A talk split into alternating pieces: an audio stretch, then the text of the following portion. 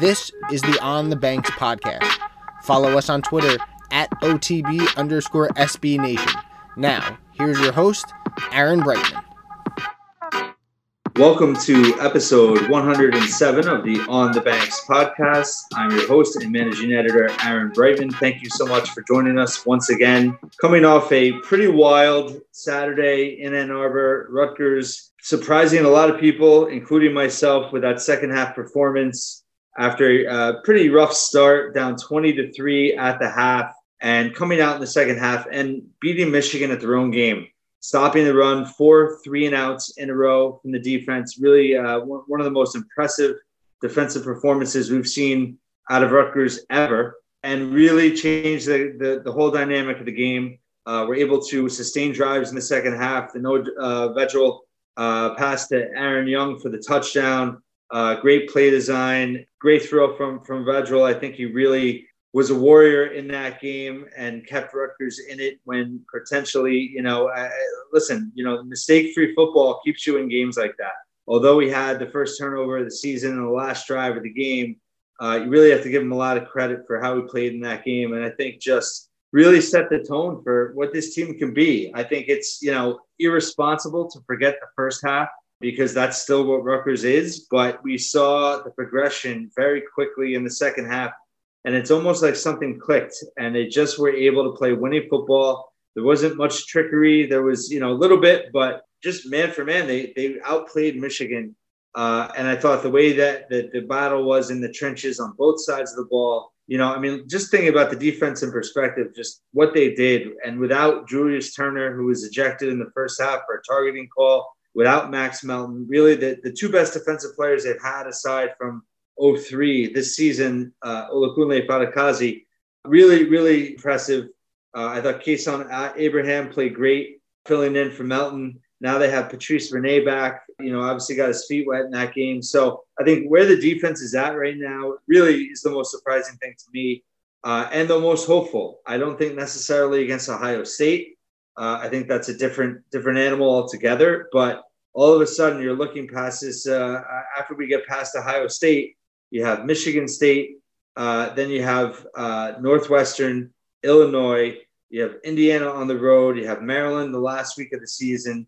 Those are all potentially winnable games if this defense can stay the way they are, healthy as a roster, special teams play, offense playing mistake free football. This is all of a sudden starting to look like a bowl team. Uh, we'll get into it more about both the, the Michigan reaction and also uh, more into the matchup now with Ohio State, who come to Piscataway this Saturday, 3:30 kickoff, airing live on uh, the Big Ten Network. Ohio State coming off a uh, blowout win over Akron. You know, a little bit of a, odd start for them. The fact that they do have a loss, but again, it was to Oregon, who is looking like a college football playoff contender. So before we get there, and I introduce our guests, I did want to cover uh, the rest of the fall sports. Uh, another big week for field hockey, two more ranked wins this past weekend in Chicago, Evanston, Illinois, Northwestern, number three, Northwestern, a team they beat twice last year, who were number four at the time, which was at the time the program's highest ranked win over uh, an opponent. They broke that record this week Northwestern. Number three, they were down a goal early, won 2 1. Huge win for them. That was the team that knocked them out of the Big Ten tournament last fall, uh, last spring, excuse me. Uh, so just a huge, huge win for them. They were number 10 coming into this week, or excuse me, last week. You beat number three, Northwestern. Then they come back. Another road game at Princeton on Sunday, number 17 in the country. And a couple people asked me in the comments of my article, you know, Princeton has a losing record right now. Um, but just to put things in context, Princeton field hockey, they've lost to four top 10 teams. They didn't play in the spring because of the Ivy League. But in 2019, they went to the national championship game and they lost. 2018, they lost in the semifinals. Rutgers has now beaten them three times in a row 2018, 2019, and then uh, this past weekend for the first time ever. So someone said, "Oh, Princeton doesn't seem like a great program. They have a losing record. Why are they even ranked?" Well, Princeton's one of the best programs in the country, and Rutgers is dominating them right now. So Uh, again, they gave up an early goal in that game too, and they came back and scored three. So Pacific Coast team, uh, eight and one to start the season, seven ranked wins, most in program history already. Huge weekend coming up. Number two, Iowa, undefeated, 10 and 0, comes to Piscataway on Friday. So we'll see really truly where this Rutgers team is at. But to think that they can't win the Big Ten regular season title, the Big Ten tournament, which is at Rutgers, and go really deep uh, in the NCAA tournament, they're there. So uh, really compelling season for them so far. Women's soccer uh, had their game against Michigan, who's uh, one of the better women's soccer teams in the Big Ten canceled last Thursday due to the storm. Uh, game's going to be rescheduled, yet to be determined. Came back on Sunday, beat Nebraska one to nothing. Uh, really amazing goal from Allison Lowry. Uh, but first time they beat Nebraska uh, since joining the Big Ten. Six consecutive draws, get the win. I think it was a huge, huge step for them. You know, after they beat Penn State in the spring and had the leg up on the Big Ten title, they they lost their next game and Penn State didn't lose again, and they won another a third consecutive Big Ten regular season title. Rutgers, that second game past Penn State after that first win this season, they beat Nebraska. Penn State lost this weekend. They now have two losses in the regular season. So Rutgers really has an opportunity here for women's soccer to make another push. They're number nine coming into this uh, this week. So both women's soccer and field hockey will be soundly uh, ranked in the top 10 when the rankings come out this week. Uh, so great starts for them. Men's soccer, huge setback, 2 nothing defeat to Wisconsin. Not one of the better Big Ten teams. Did have a huge uh, loss uh, coming into that game with Oren Asher, the goalkeeper, who's had a phenomenal year, had a non COVID related illness, did not play. I don't know if, you know, the men's soccer team, they started looking at the news clippings or not, but really played a poor game uh, and got beat legitimately in that game. But huge opportunity to step back uh, and bounce back this weekend. Every expectation that they will. And then volleyball had a tough weekend as well when number 20 Penn State at home at the rack, followed by number two Wisconsin, did not win a set in either match. But listen, I don't think we could expect volleyball to win those matches right now. It's really about winning the winnable game, uh, win- winnable matches that they have coming up. And I think, uh, listen, they can scare a ranked team here and there. But the reality is, if they can win those games against non ranked teams in the Big Ten, they're going to make progress this year. So, Big Ten play in full swing for all the sports. Football, obviously, Michigan Big Ten opener uh, really gave us quite quite a quite a lot to talk about, uh, and we're going to do that now as I welcome in our guest coming back to the podcast, Keith Sargent, two decades on the beat for Rutgers with NJ Advanced Media. He's back again to talk Rutgers, Michigan, preview Ohio State. We even sneak in a little Michigan State talk. And then uh, really excited to have Bill Landis from The Athletic, uh, the beat writer for Ohio State for The Athletic, here to talk about the Buckeyes as well. So let's get to it. It is now my pleasure to welcome in longtime Rutgers beat reporter Keith Sargent of NJ Advanced Media. Keith, thanks so much for being here. Thanks, Aaron. Really appreciate having having me on. So You've been on the beat a long time. You've seen a lot of things with Rutgers football, good, bad. How, on a scale, I guess I don't want to, you know, have you rank it, but just on a scale of one to 10, how surprising and unthinkable was just the second half performance? You said it in the press box, the way they played that first half, coming out and the way they, they basically beat Michigan at their own game. How surprised were you based on everything you've seen from this program over the last two decades? Scale one to 10, um, 32. Can I go above 10 or no? that works. Um, the only reason why is because, you know, you watch the first drive, 17 plays, you know, they march down the field, you know, with, with, with ease. I mean, 15 running plays, you know, the nation's uh, top running, running attack. You just kind of figured that, you know, Michigan was going to have their way. Uh, now, granted, Rutgers kind of, uh, you know, was able to calm things down, you know, made, made some adjustments, but you just never really got got the sense that they were going to be able to uh, you know play with Michigan just after that opening drive. Uh, give them a lot of credit. They, they they adjusted. They made a lot of you know they were able to uh, you know impose their will and and unlike uh, you know conventional wisdom where where we've seen you know the, the theory that Rutgers was always going to struggle in Big Ten play because you know they're always going to be at a disadvantage in the trenches. They they proved that you know the opposite. They were able to actually play with Michigan. How much of this do you think will we look back on as almost like an aha moment where I thought you made a good point about how Rutgers just, you know, they they weren't doing anything fancy. They were just they were playing winning football. How important do you think it is from a confidence standpoint, but also from a, a teaching, learning standpoint for them to be able to look back on this game? Uh, it's, very important. The question I still have right now is you know, we we saw them in you know in the opener. I thought the offensive line played really well, and in the second game they regressed. You know, just exactly what what what is uh, uh, this unit now? You have to imagine Ohio State is going to look at the film and they're going to see uh, you know see see different things. You know, they there's a reason why Rutgers has has rotated as many offensive linemen you know as they have through the first four weeks. Even this past week, they they they kept the interior the, the guard's the same and the center the same, but they kept on rotating the tackles. So it's still very much a work in progress. You know, Ohio State's a different animal. I mean, their defensive line's not as dominant as it's been, but they're still very, very good. I think that's a good point because I was I was thinking about it. You know, after the second half that they had against Michigan, I feel like the matchup now with Ohio State is the absolute worst matchup you could have coming out of that game if they were if they were playing you know Northwestern Illinois next, I feel like there was a real opportunity to build off of that on the field. Where now it's like you know you're going against the best team in the Big Ten. How much of it is about survival versus actually having a chance to win the game? It's tough. The one thing is, you know, we've seen, you know, early on in, in Rutgers, you know, tenure and, you know, in the Big Ten, you know, they would have these games, you know, back to back to back. It would be the, the Big Ten gauntlet. And they they wouldn't really survive from a from a health standpoint. By all accounts, they seem to be pretty healthy. They're as healthy as they've been entering uh, week five. You know, really, you know, last year they were pretty healthy too, but they're pretty good from from that standpoint.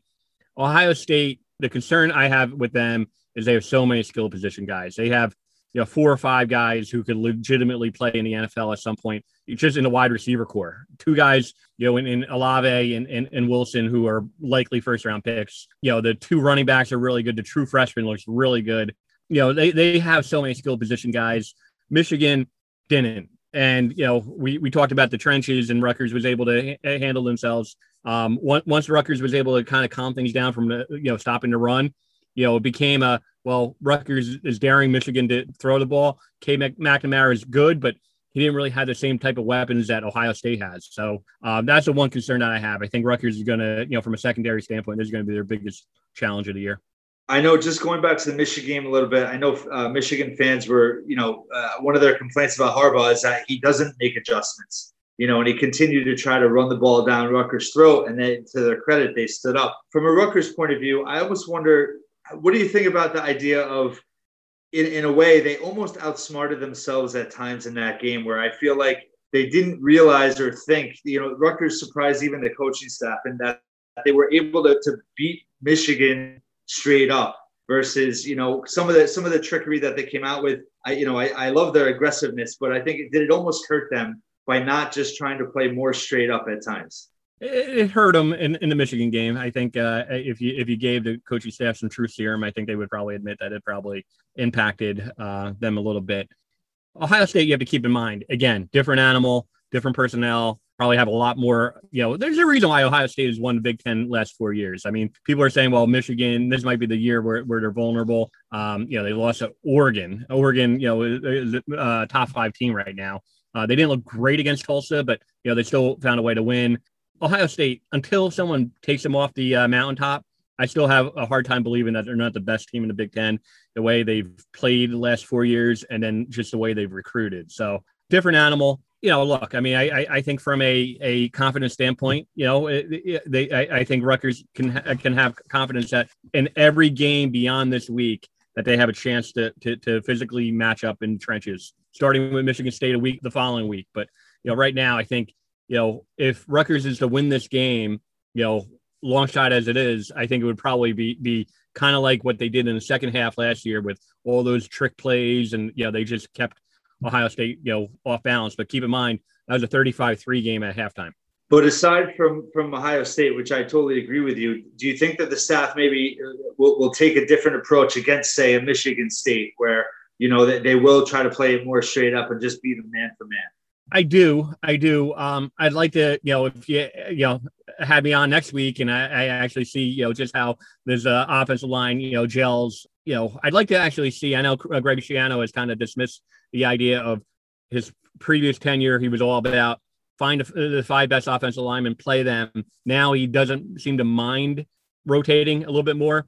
I still think that you know long term he you know he'd like to actually find you know the five best and and um, so I'd like to see them settle on an offensive line. All that being said, yeah, I think you know the one great confidence builder is the fact they beat Michigan State a year ago. The fact that they were in eight of the nine games last uh, last season. Well, maybe seven of the you know nine games last season season they had a chance to win. So you know, and, and they play winning football so far this year. So I mean, I think all those things are are, are things to, to build on and have confidence going into you know the uh, you know the pivotal stretch of the season, which is in October. So talking about Schiano and you know mentioning you know what he said his first tenure versus his second tenure with the offensive line, what, what has surprised him the most to you? You know, you obviously covered him extensively the first time.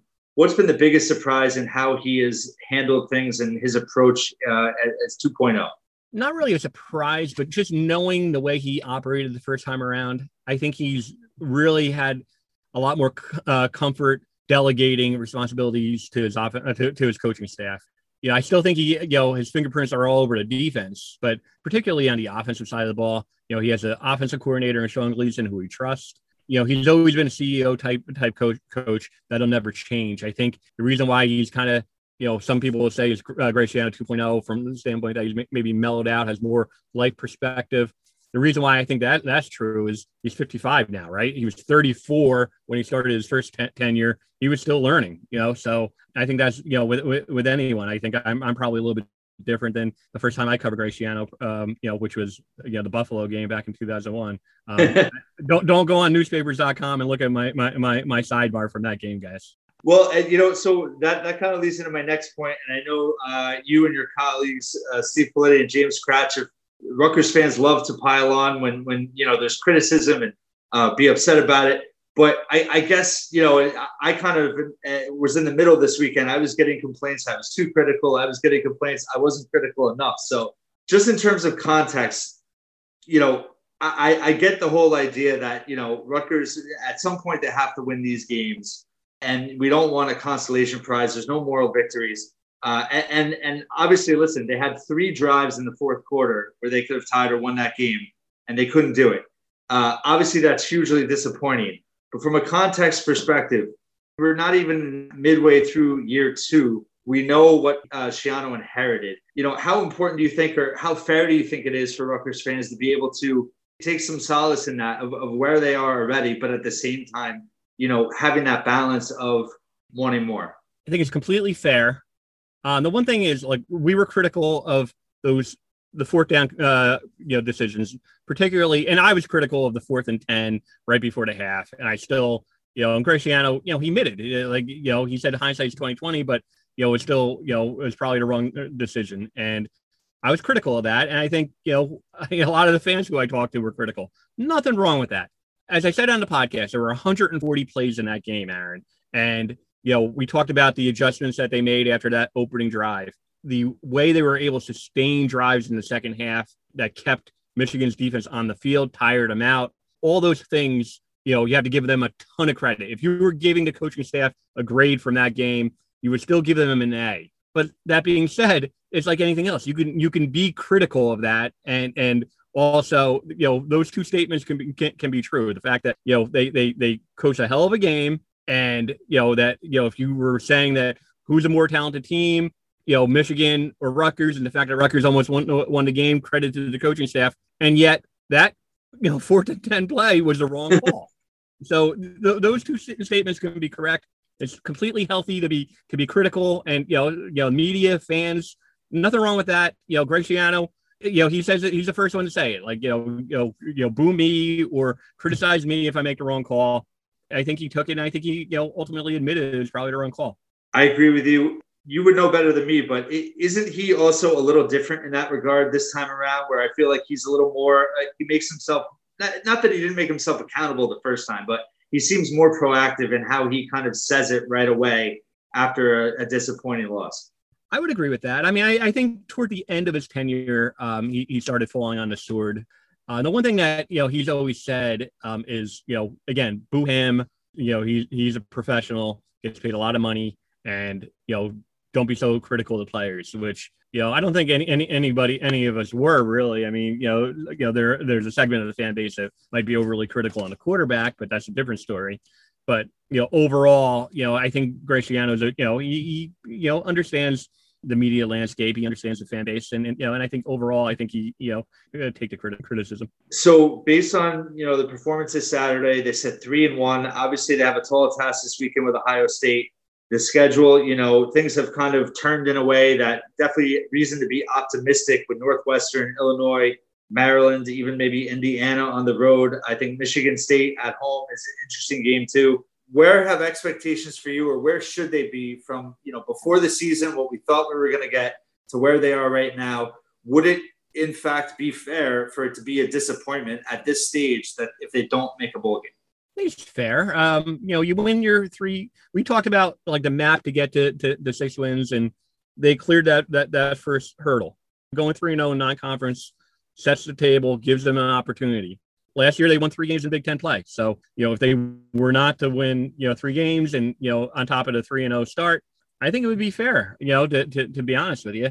You know, keep in mind, I said all along, you know, at the very beginning of the year, you know, I wrote about the number of six year seniors that they had, nine, which tied to, you know, Illinois for, for, for the most in Big Ten you know, you look at the the number of starters they had back 20 or 22. Greg Schiano kept on pouring cold water, saying 2020. You know, you don't really know what exactly what it was. Now we're four weeks into it. We're you know a quarter of the way through, and I think we know. I think we kind of have a feeling that you know Rutgers.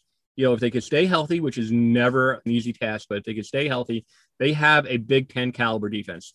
They have a really good, very, very good, maybe one of the best in the Big Ten special teams un- units across the board. You know, they have a, a quarterback who's a game manager. He's not going to commit turnovers. He's efficient. He might not hit you with the big play, but you know he's good enough to win games in the Big Ten. So you have two of your three phases that are are, are winning Big Ten uh, caliber uh, football. You have an offense that, that seems to be complementary. So there's no reason to, to, to, to, yeah, I mean, to answer your question, I think anything but a bowl game right now, I think it would be a disappointment. And last point on, on Ohio State, you know, obviously they've, they've uh, done a really good job of playing mistake free football, one turnover at the end of that game for the whole season. But against Ohio State, like you said, you know, they, they need to kind of let it ride a little bit more. How important is it for them to pull off some big plays to have a chance even to be competitive? And does that mean that, you know, if they have a couple turnovers, you know, if the defense can respond to that, that's okay? Yeah, I, I think it's going to be, you know, kind of the second half recipe um, that, you know, they're going to have to be creative. They haven't really unleashed a whole lot of trick plays through the first, you know, quarter of the season. Um, and then the other key is obviously, you know, is is uh, the secondary. They're going to have to, you know, contain those wide receivers and, and, and Wilson, Olave. You know, the run defense again. You know, Ohio State has a really good uh, rushing attack at this point. And then I'll give you one more it's third down. I asked Greg Schiano about it today. Rutgers has the best third down defense in you know in the Big Ten. Ohio State has the best third down offense, which means you know basically they're converting first downs at a 53% clip on third down. So you know that down in particular is going to be going to be a key. And last question, uh, a little bit of a sneak preview. Looking past Ohio State, we can do that. We don't play. We can't uh, do that. Nope. Want to know this week, Aaron? Sorry, bud. well, all right. So we're going to go into another mantra, and and I can't stand the Kyle Flood mantra want to know. Uh, I hate when Pikiell uses it too, but it's not his fault. He doesn't know. Just your thoughts, your perspective. You've covered Schiano a long time. Mel Tucker, Michigan State. Keep chopping. you, I know you probably don't want to answer this, but I mean, I, this, this, has to get asked next Monday at his press conference. I mean, what do you, it, it just, I, I actually am not even upset about it. I'm fascinated by what Mel Tucker's thinking in terms of, you know, I mean, not even going out of your own division. He's recruiting New Jersey hard. You know, I, I mean, I people are saying Rutgers has it copyrighted. I don't know if that's true, but I mean, just how how surprised are you that this is kind of taking off? And what do you think? I mean, are we are we on a budding rivalry potentially? You know, coming up with this this this series now between Michigan State and Rutgers. I'll say this, okay? And it's a copycat business. You mentioned the one and zero. Oh. Well, Greg Schiano mentions the one and zero. Oh. Does. A lot of coaches mention James Franklin uh, does a one and zero. Oh. It's a copycat business. And keep in mind also the Schiano chop. You know, if you really want to be fair about it, the Jacksonville Jaguars I think it was Jack Del Rio um, started it. If you if you Google it, it didn't really end well because I think um, their place kicker might have tried to chop an axe, and I think he might have actually hit his leg. Didn't cut his leg off, but I think he, you know it, it, it went badly. So if you really want to uh, you know say who created it, it was the Jacksonville Jaguars. I think it was in 2005. Um, so look, it's a copycat business. I am, uh, you know, uh, we will ask him the question, and you know, hopefully, you know, one of my colleagues from MLive, you know, a- ask Mel Tucker about it as well. I love it. I mean, I you know, it gives us another storyline when we're trying to get through a week. I figured you would say that, and you know, I, I guess I just like Schiano's origin of the chop with the whole when he was an assistant at Miami and talking about the psychologist that came in and yeah. talked to them. So you know, yes, maybe Jacksonville did have it first. I, I actually misremembered that he waited until 2005 until he implemented. Yeah, the Illinois game. The Illinois right, game. Right, right. So, uh, yeah. Anyway, I just think it's fascinating. I think that game next week has so many storylines. So, I look forward to reading all your coverage uh, once again. And uh, thank you so much for your time tonight. Aaron, you guys do a great job, and and you know you guys are you know, you know really good. We, we you know we, we really appreciate your coverage as well. It's my pleasure to now welcome in Bill Landis of The Athletic, who's been covering Ohio State athletics since 2014. Bill, thanks so much for joining us. How's everything going? Going well. Appreciate you having me on. So, Bill, just jumping in, Ohio State comes to Rutgers this Saturday, three and one record. Started the season with a, a solid win uh, over Minnesota. Didn't blow them out, but uh, we're comfortably in the lead the whole time. Had the home loss to Oregon uh, by a touchdown, uh, beat Tulsa, but it was a one score game in the fourth quarter, and then the blowout over Akron. What are your biggest takeaways from this team so far this season? Uh, there are quite a bit. Um, I would say that the I, don't think anyone was super high on the defense coming into the year because there were so many questions coming off of last year. But I, think in many ways, at least the start was worse than many anticipated. They've tried to get some things fixed here the last couple of weeks, and I think they've made some some good strides.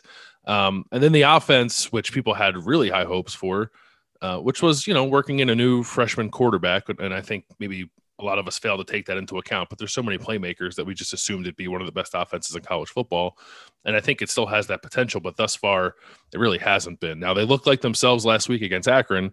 Um, they looked like themselves in the second half against Minnesota, but there's not really been a consistently kind of explosive game from that offense against a quality opponent so far this year, and I think that has people a little bit nervous. Well, I think you just made Rutgers fans nervous too, because it is is this get well game for Ohio State always a concern? Uh, obviously, Rutgers was much more competitive in the second half of their meeting last year. Just get into the nuts of it with the offense, um, you know, what is the status of uh, CJ Stroud who missed last game, and um, you know the potential for uh, McCord to play in his place versus uh, Stroud? So we don't have. We're, we're, talking on Tuesday morning. We don't have official word just yet on CJ Stroud. He is going to practice this week. We know that much. Um, Ryan Day has not named a starter yet. My anticipation is that it will be CJ uh, as long as he's healthy. And and his issue seems to be more of just shoulder soreness. I think lingering from something that happened in camp. I don't think it's something all that serious. But they wanted to give him a rest last week against Akron. They played Kyle McCord true freshman, um, played high school ball in Philadelphia. I'm sure you're listeners are familiar with Kyle and, and his his father. It would be cool if Kyle played a- against Rutgers in a second start, and maybe maybe Ryan Day will come in with a plan to play both those guys. But Kyle did not play so well last week against Akron that I think it's it's sort of would force Ryan Day's hand to play him again against Rutgers. So as long as CJ's healthy, my guess is that CJ will start. And just in terms of of how he's been, I mean, statistically, he he's he looks pretty good. Um, obviously, Ohio State has a, a trio of outstanding receivers how has the passing game gone so far when he has been in there? Some good, some really nice flashes. Uh, kind of like the second the second half against Minnesota, I thought they were pretty good sort of in the middle part of the game against Oregon, they had a really slow start, but I thought CJ in the second quarter and really the third quarter of that game was excellent, but then just didn't close it well. And he's missed a lot of throws. He's he's missed high to be more specific, and I think some of that might be his his shoulder soreness. But you know, he, he's a redshirt freshman. He didn't throw a pass before coming into this year. His first start was was against Minnesota. His really first game action of of note was against Minnesota. So I think it's understandable that a young quarterback would have to work through some things, but Ohio State is also used to a certain caliber of quarterback play here. So the fact that CJ is in the 60s with his completion percentage, has thrown a couple of interceptions on on misfired balls, has has looked hesitant at times. It's hard for people around here to kind of wrap their mind around because they just spent two years watching Justin Fields and Dwayne Haskins before that. So they're a little spoiled here. But I, I think it's normal kind of trials and tribulations for a young quarterback that you've seen from CJ and from Kyle last week. But it's not there's still a lot of room for growth there for CJ. It's not all clicked yet. Um, I think at some point this year it will. I don't know if that'll be necessarily this week because he, I, I, would imagine, will be a little bit rusty because he didn't play last week. But I think you can see the potential with him. It's just that there's not a whole lot of patience around here to let a young quarterback kind of grow in that way.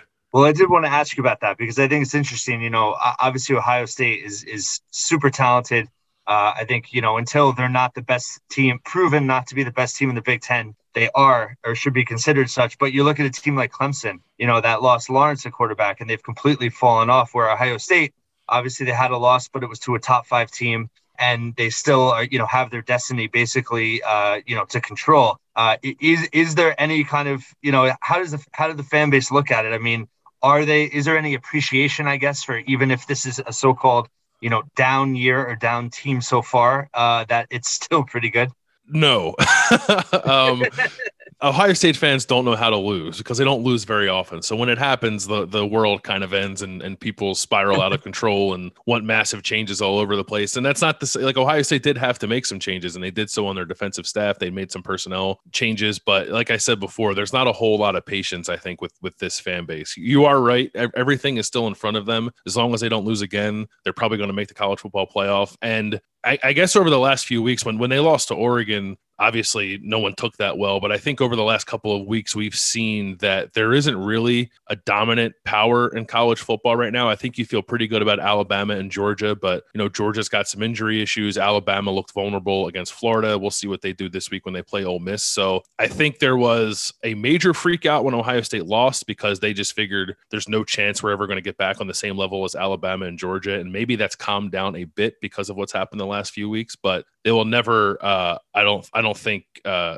see the forest for the trees when Ohio State uh, loses a game because uh, that doesn't happen very often around here. Just getting back to the defense, um, you know, averaged about giving up 30 points a game before the Akron game. Uh, even Tulsa was able to, to move the ball on them. What has been the biggest issue uh, with the defense so far? It's been a mixed bag. I think the biggest thing, at least in the first three games, and it got rectified a little bit against a bad Akron team, was is their total lack of pressure on the quarterback. They just they weren't getting any. Um, and they had nine sacks against Akron. I, I, would take that with a large grain of salt because Akron might be the worst team in college football, or, or one of the worst top one of the five worst teams in college football. So I'm curious to see what that looks like against. You know, I know Rutgers has its own share of problems on the offensive line, but clearly they have a better offensive line than Akron does. So I wonder if that's going to carry over if they if they found something against Akron or they just got after a bad team because uh, they're not they're okay in the second level linebacker and and secondary. Um, I do like a couple other corners quite a bit, Denzel Burke and Cameron Brown, but linebacker in the pass game is not very good. Safety is is a pretty big question mark for them.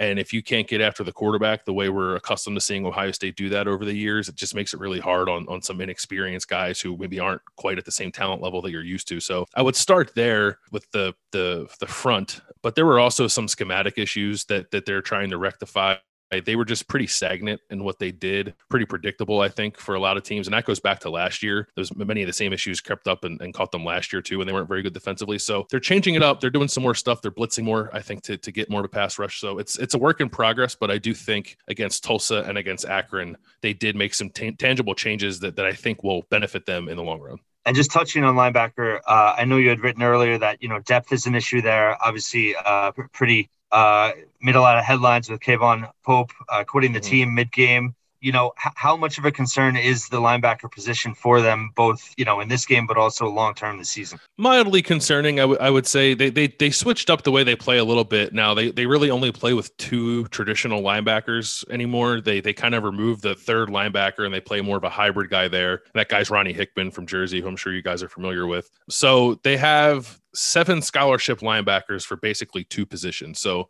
it's not great. It's it's not the worst situation in the world, but they did lose K'Vaughn Pope, who you mentioned, who quit the team mid game and then was dismissed from the program and has since entered the transfer portal. Um, Dallas Gant, who was another senior linebacker, transferred in the middle of last week, um, and they didn't have much experience in that room to begin with. So they did lose two seniors, which I think matters from a leadership standpoint. But but I will say that that both Pope and Gant uh, just weren't playing a ton, and I think that's part of the reason why you saw some frustration. And I've seen them transfer. They're they're really relying on younger guys there. Cody Simon, another Jersey guy, uh, Steele Chambers, who was a converted running back, played running back the first two years and made the switch to linebacker this offseason, who seems to be growing a little bit. Um, Tommy Eichenberg, who's a, a Cleveland kid, who's you know he's he's okay. I, I, think that that Cody Simon and Steele Chambers are starting to emerge as their best two, and then with Tommy Eichenberg and Teradja Mitchell, you have two other guys there who I think you can rely on. So they're not collectively it's not the the most talented group in the world although i think cody simon does have a lot of upside but it's, it's, maybe a step down from what people are used to seeing at linebacker from ohio state but i still think that core four could be pretty good.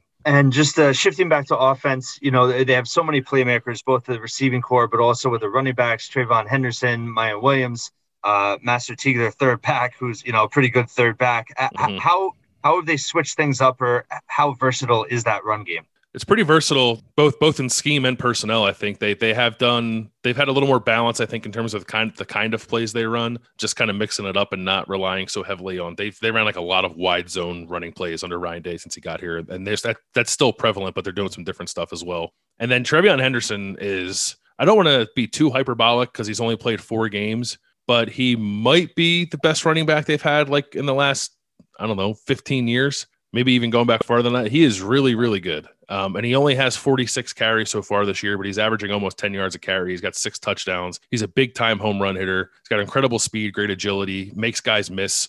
Uh, forces a, a, bunch of missed tackles. So, so he the last two weeks has pretty clearly cemented himself as the number one back. But then behind him, they have Master Teague, who you mentioned, and Miyan Williams, who's a second year guy. And Master Teague is is a bigger, kind of more of like an upright runner. He's probably you know, close to six foot, 225, 30 pounds, just a really big guy, more of a downhill kind of straight line runner. And then Miyan Williams is like five foot eight. It's like the polar opposite of Master T. His, his nickname used to be bowling ball because he's so low to the ground. Um, and he's pretty shifty, but he's got some power to his game as well. He's about 220 pounds. So between TreVeyon, who is I think a nightmare now for every defensive coordinator Ohio State will go against, and those two guys behind him who kind of bring a little bit something different to, to the package, it's a really well balanced, diverse, and explosive running game that I think Ohio State is going to start to hang its hat on a bit as it kind of works through its quarterback issues.